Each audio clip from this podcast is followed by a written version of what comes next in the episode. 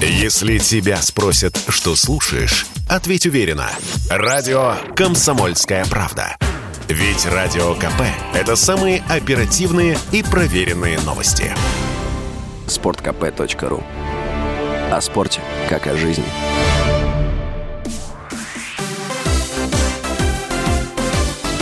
Новости спорта.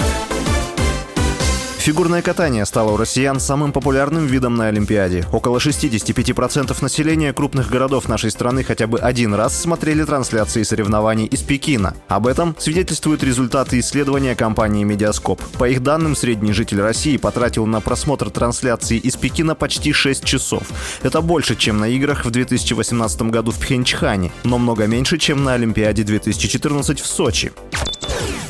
ЦСКА отреагировали на попадание под американские санкции. Генеральный директор Роман Бабаев назвал неожиданным это решение Минфина США. По его словам, клуб продолжает нормально функционировать. Команда спокойно готовится к возобновлению сезона и субботнему дерби, а юристы будут разбираться в ситуации. Накануне власти США подтвердили введение санкций против российских банков и Промсвязьбанка, а также их 42 дочерних компаний. ЦСКА попал под санкции как актив банка ВЭБ. Как следствие, футболисты не смогут вести бизнес в США. Например, исключается возможность подписания рекламных контрактов с американскими фирмами.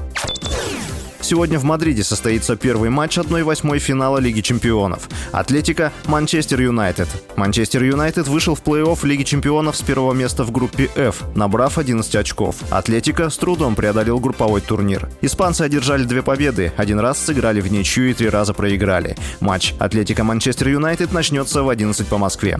С вами был Василий Воронин. Больше спортивных новостей читайте на сайте sportkp.ru sportkp.ru О спорте, как о жизни.